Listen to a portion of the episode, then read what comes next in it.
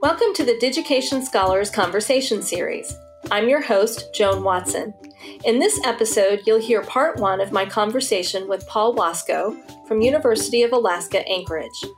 More links and information about today's conversation can be found on Digication's Twitter, Facebook, and Instagram.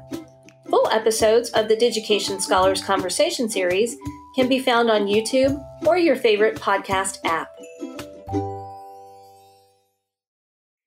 Anyone who knows him will agree that Paul Wasko is a force of nature.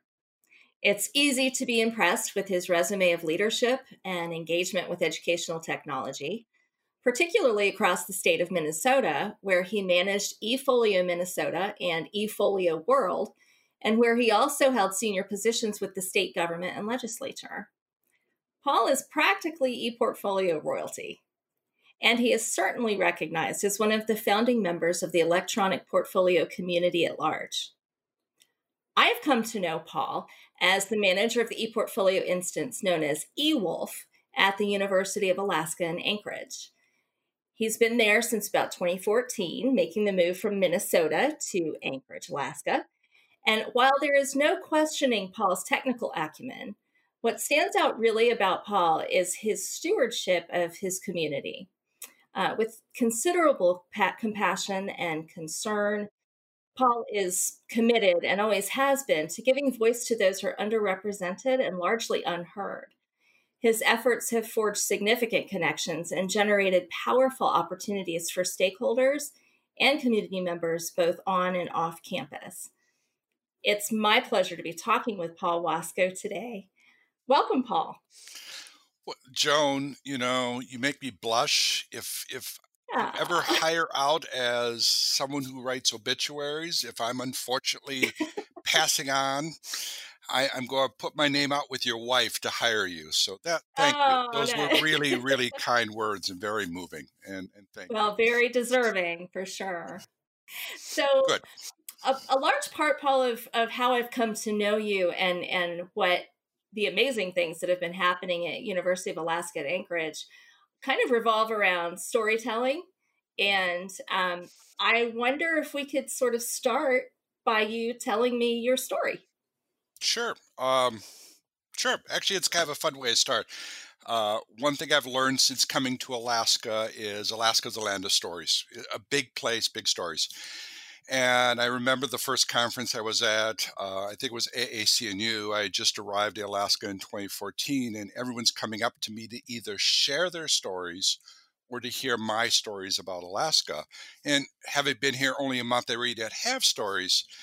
But by the end of that year, 2014, I did have my own. And, and I will tell it quickly I can tell it to stretch over at least two or three beers, but but we'll, we'll do the short version. Um, we had a, a, good friend at our church who was a an older gentleman who flew a two seater plane, and in fact, it's kind of sad. He's actually passed on because of COVID, and, and oh, it's, it's, really unfortunate.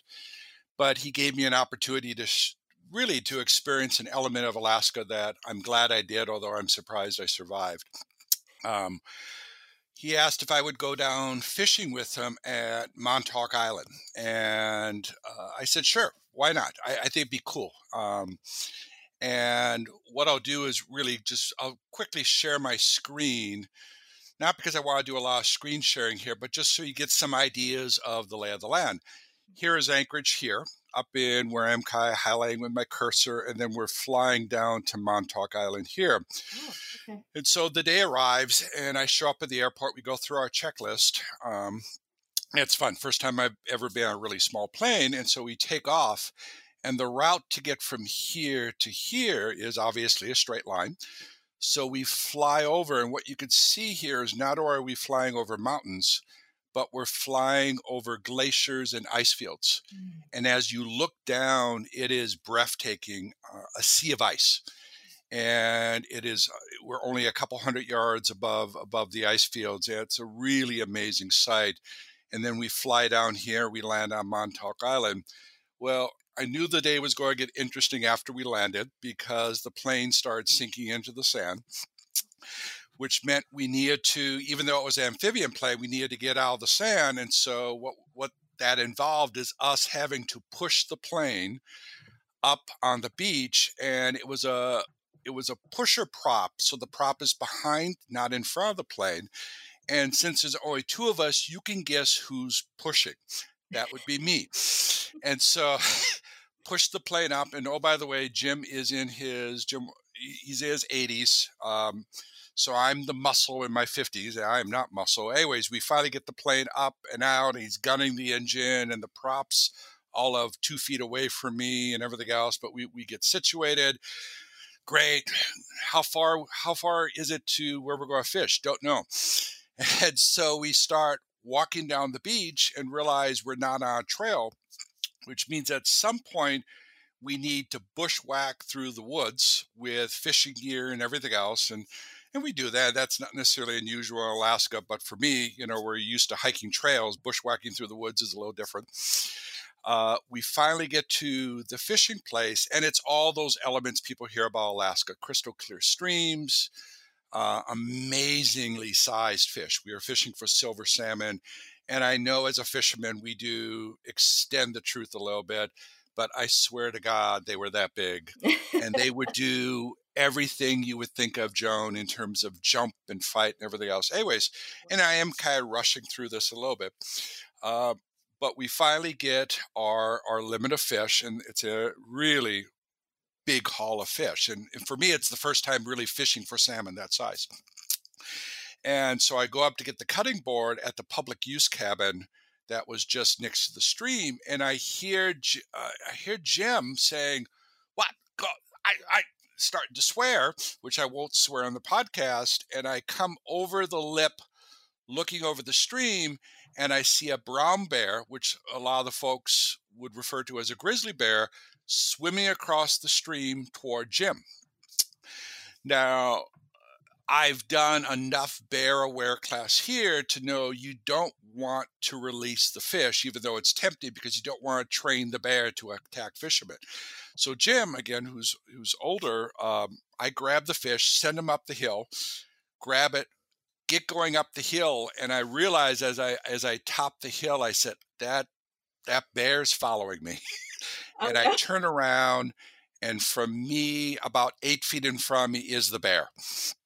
And and so you're trained to go big, stop bear. You start yelling and everything else. And Jim's walking back to the cabin. I'm walking back, and the bear does stop. It does work and I'm starting to haul the fish back. And we finally get back to the cabin, but now the bear's down by our stuff. So I'm trying to yell and throw and get the bear out because at some point we need to get out.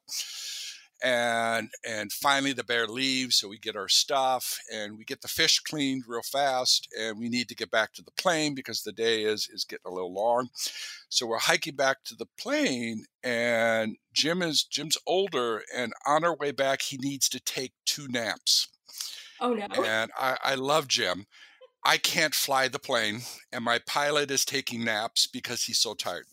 Oh. The other thing I realize is I'm stepping over fresh bear scap, and I have 60 pounds of really wonderfully smelling salmon in my backpack. I'm thinking, you know, I don't care what they say. If I see a bear, I'm dropping the backpack. We're getting to the plane.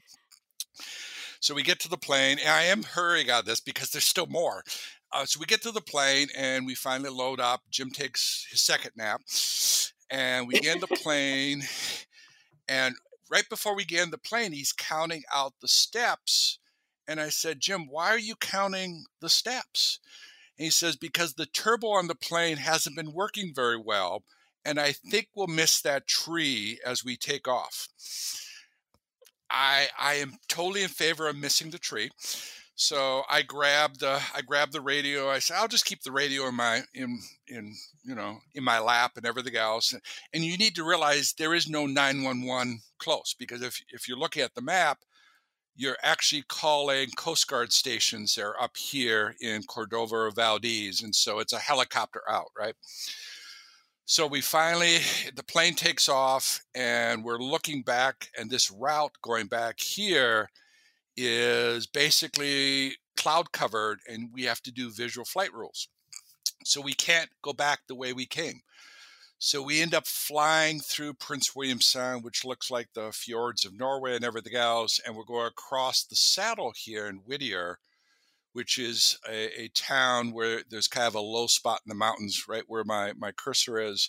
And we finally get close, and Jim says, Oh, by the way, um, we have to be careful coming through the saddle because there are planes that have crashed. Okay, cool. So we go over the saddle. I'm looking down. There's planes that have crashed because people think they can make it through and whatnot. They, you know, you need to be careful on the plane. So we we make it through, and oh, good, we're almost there and we're coming down this little arm right here. And he says, huh, we only have three gallons of gas left. left. So, so I thought, oh, cool. I've, I've seen stories of people landing on highways in Alaska. We'll just be on the news as landing on the, the highway here coming out of Anchorage leveled out the plane a little bit. The float was stuck. So, oh, good, we have enough gas. Finally get into Anchorage. And by this time, the sun is coming directly from the west, and we end up almost missing the airport, flying into the military base that's north of, of Anchorage. They don't get really excited with planes entering military airspace. You just don't want to you don't really want to do that anyway. So we get a little alert, so we finally come around and we start getting ready to land. And the Jim says it's really hard to see because the sun's right at us. And so we finally touch down, and the plane is bouncing, and he starts swearing again because his left foot has fallen asleep, which is part of the control when you're landing. So we are now bouncing, and we are now in the grass. And in the back of my mind, thinking the good news is we're almost out of gas anyway. So if we flip, it won't explode. Land on the grass, suffice it to say, we pull off and whatnot and get out. And at this point, I'm laughing because you can always laugh. And uh, I, I, was sharing this with a, a, friend who's in the Civil Air Patrol, and there's a lot of other aspects of the story that I haven't shared just because of time. And I'm laughing, and she looks at me and says, um, You should not be alive. She said there were too many things that went wrong on that day. You should not be alive. Oh and and so so Joan, thank you for kind of honoring. But Alaska's full of stories, and what you realize is people want to share those stories. And even as I told those stories, you could tell I reached out to a map or I could add other components and video. And so you could see how elements of this could easily connect into their portfolio, right? And and you kind of bring it alive. So you both narrate as well as curate the story. But but that's my Alaska story, and my wife. That was the second time I had phone with Jim, and simply said, "Yeah, that's not ever happening again." so suffice it to say, that probably will get me beers at a bar for the rest of my life when we have Alaska storytelling or whatnot. But I, I am happy I had that experience. It is one of those things where, you know, when when you're old and sharing things of your life, I will share that. You know, I will share those Alaska stories with folks. So, thank you for kind of giving me an opportunity to, hey, this is this this is the place of alaska right and that's wonderful and it's it's interesting because i know uh, one of the other things that i have learned about um, alaska culture alaskan culture especially the community that you work with in anchorage there's um, a real sense of place and so when you meet people for the first time, they are very articulate about where they are from and who their family is. Mm-hmm. So mm-hmm. the formal introduction might go something like, What if you were formally introducing? So, and actually, I really like it. I've used it a lot, even in conferences, and and so if you and I were doing this, and and I do think it's a grounding element. And in fact, if we were doing this at the university, there also would be a land acknowledgement that the university sits. I'm in the library at the university, and the university sits on Dena'ina land. This land is all historically tied into our, our Native Alaskan community, and there's always those acknowledgments about where we are. But if you and I were doing this, I'd say, you know, my name's Paul Wasko. My father is Doug Wasko, and my mother is Karen Wasko. I grew up in Minnesota. I have a brother, Peter, and a sister, Kristen. Uh, I spent my life in Minnesota where I met my wife, Lori. Our two daughters, Katie and Emma, were also born in Minnesota and we came to Alaska in 2014 to begin our adventure up here. And we would do the acknowledgement of, of family mm-hmm. and parents as part of this. And when you do that, there's a there's an interesting centering component that happens. And so you start understanding the person is more than their job title. Mm-hmm. We all carry with us elements of family and life and, and and some of those components and and so yeah and and it's it's a really interesting cool way to kind of set a tone for the conversation well, and you said something that I think is really important because I think sometimes in higher ed, um, especially working with students, we really push that academic side. And in a lot of ways, because of FERPA and things like that, mm-hmm. we're as as faculty and educators, we're taught to sort of keep the personal stuff kind of at, at arm's length because we want to protect students. But then there's also this really important part about all of that family and personal life and past experience mm-hmm. is super critical into their development. And so um, I wondered if you could talk just a little bit about how portfolios have been really useful in um, in UAA, and it doesn't have to be necessarily portfolios because they're just they're I mean they're a vehicle, right? Which is wonderful, but the ability to actually get students to value and to uh, promote that family um, and community connection mm-hmm. alongside their growing academic sure. knowledge. Sure. So there, there's three things I'll highlight, and, and let's kind of play with this a little bit if you're okay with this. And so um, you're going to have an assignment here too, so I want okay. you to be aware of this. Um, names and who we are for many students have meaning. And, and so the way you structure the question on kind of family and connections, what you start realizing is for for many folks, names our name connects us with mother, father, grandpa, aunts, whoever whoever. And so one of the exercises I do, and I actually do this in the portfolio, was a, a little bit of a derivative work from um, Tommy Woon, who's a friend of Helen Chen from Stanford, introduced us to six word storytelling. And you know, I won't give you the history of it. People can Google six word storytelling, or if you're really fancy in your video podcast, you can create a link to the Wikipedia or whatnot. Um, but it's the idea of telling a story six words. And then I also had Joe Lambert up here from the uh, Story Center out of Berkeley, and he came up and he had said, Tell me the story of your name. And so what I did was I'd use six word storytellings in the portfolio to say, Give me six words to tell the story, give me a picture, and give me a reflection. Mm-hmm. And that becomes your portfolio. And something that simple is is incredibly powerful. Mm-hmm. And I've done this exercise with with people some interesting ways. So I combined Joe's work and Tommy's work and said, give me a six word story of your name and and it could be your last name it could be a middle name it could be a first name but give me six words find a photo if you don't have a photo draw a picture and then do a reflection and you know I, I always frame this so in fact I, I did this recently for a trafficking conference and it just went it Joe, I've done it. It works so well, it almost feels fake. And so I'll say, give me six words, picture, reflection, and then I'll say, look, for mine is, know my father, I'm just reversed. Uh-huh. So my name is Paul Douglas Wasko. My father's name is Douglas Paul Wasko.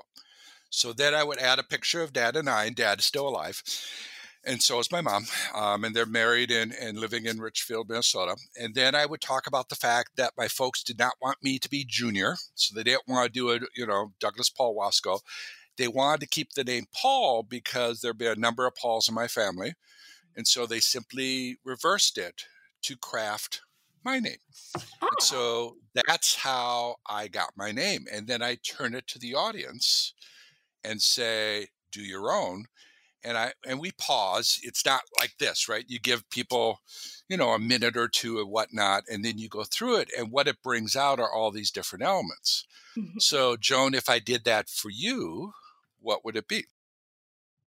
Uh, so the six word story of my name. Mm-hmm. Hmm. Okay, this is subject to revision. yep. Yep. Yep. But initially, yep. I would say um, Green Rolling Hills, Mhm. Black Watch Tartan. Mhm. And so that would be my my name is Joan Caroline Monahan Watson. And so I have a very strong Irish and Scottish background. Right. Um, my grandmother it was a Copenhagen and a Buchanan, and the Buchanan came directly from Scotland. And so the Black Watch tartan is the Scottish fabric that we have. We all have kilts, you know. Um, and then the the Green Rolling Hills of Ireland is where my family is from in um, southern central Ireland, from Monaghan County. So that's I think that would be because very much both of my and this can also lead to i guess text about my family is that they were all Mhm. very interested in origin and place Mhm. um, and we're only a, a few generations here in the states and so being able to trace back um, has a lot of significance for us Mhm. so That's cool. And and Joe, so first, thank you for sharing. Yeah Two is I learned stuff about you that I did not know. and it was only really this very short one minute sharing, right? And so you could see how this would easily translate into a portfolio, Mhm. right? Because as you describing this, I could see, oh, I could grab this, a map, and maybe a picture of my family, da, da, da, da, and then the reflections. And now all of a sudden you have a portfolio site that's profoundly personal.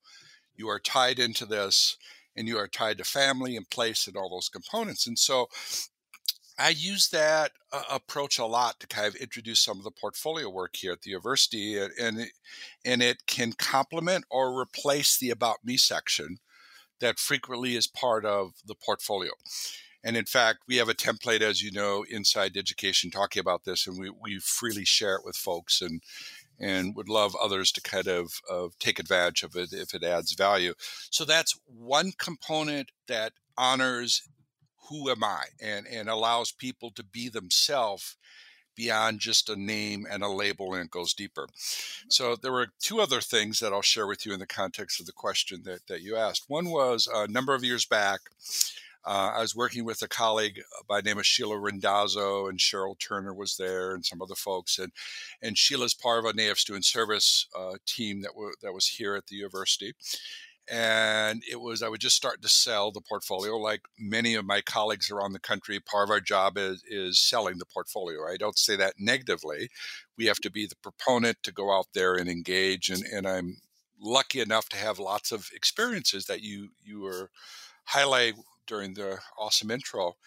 And so I have lots of, of possibilities I can tap into. There's always a something I worked on that usually can fit something. And, and so I had a, a dialogue with Sheila, who was really interested in bringing the portfolio into into the NAF student services because she thought it would have value for the population.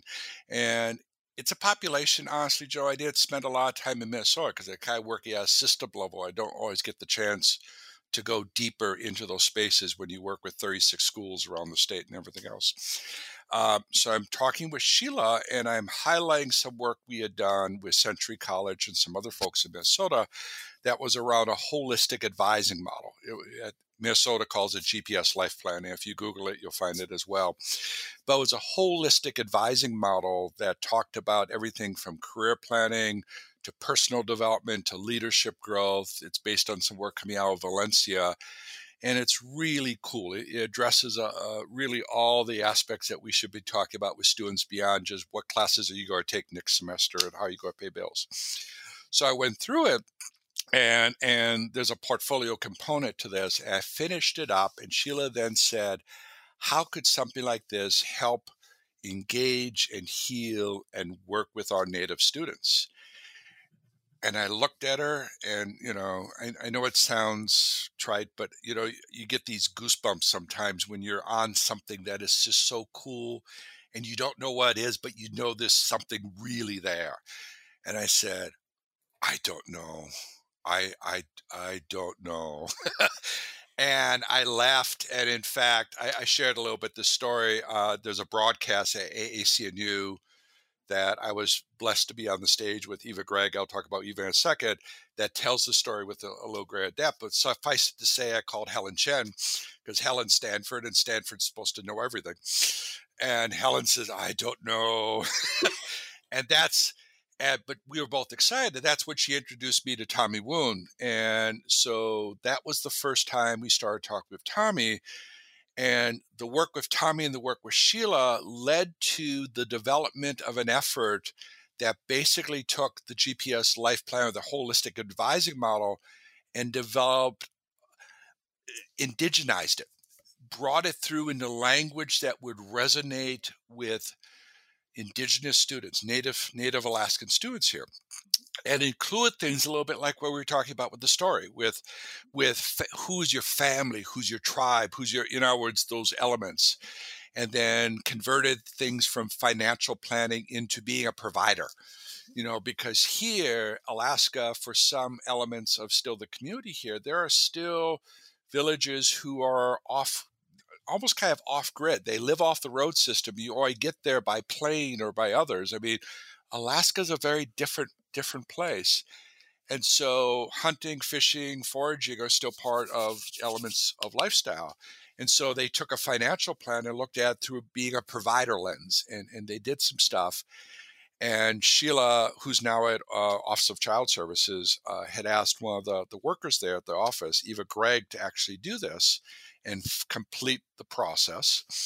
Um, and it it, it's not a one hour thing to go through this exercise. It really involves some some thought and time. And Eva did a great job and was showcasing her work to um, some of the native elders. Tommy was up here, and what Tommy and the elders realized is not only was it a holistic advisory model, it was actually beginning to heal certain elements of historical trauma and and very emotional. In fact, I have a hard time getting through it sometimes. Um,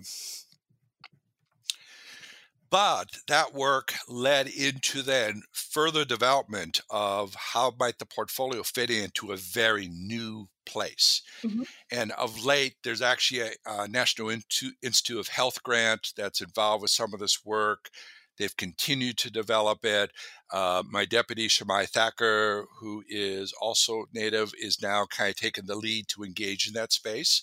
And so she's working in that space, and I've kind of I've stepped back and, and kind of work in, in other spaces but that's the portfolio beyond anything we thought about. And again, there, if you want more information, you're well aware that there's an AAC&U broadcast that highlights that with Eva sharing her story and and just doing an amazing, amazing, humorous, funny, thoughtful job that uh, really is cool and and worth the 20 minutes just to go through that.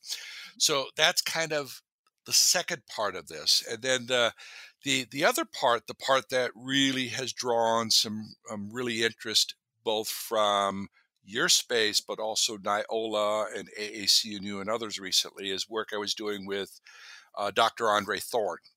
And there's actually, you guys did a broadcast, I think, last year that captured an interview with Dr. Thorne and his team at the Multicultural Center. So there's a Native Student Services, and then we have a Multicultural Center here at the university. Um, and Dr. Thorne was director for that. And we started coming in and we started working on translating some of his efforts through this this practice of portfolio use and identity and culture into his space and we took their showcase effort which was the student of excellence which is a, a competition scholarship competition that um, they've run for a number of years and we went through and translated that into the portfolio space and it worked it, it oh god it worked well um, so a couple things, and he'll talk about this. And and if you listen to the broadcast, he's very passionate. And I love working with Andre. Um, it allows the student to have this multimedia representation of self and do it in a way that's in a safe space. It's in the multicultural office. And so they're adding and talking about who they are in this space, and they're adding all these different elements because we're really encouraging them to do things of video and audio. In fact, we expect them to do those types of things. And and the work is is a couple things happen that were really interesting. So if if Andre's doing this, he would do the following. The number of applications went like this.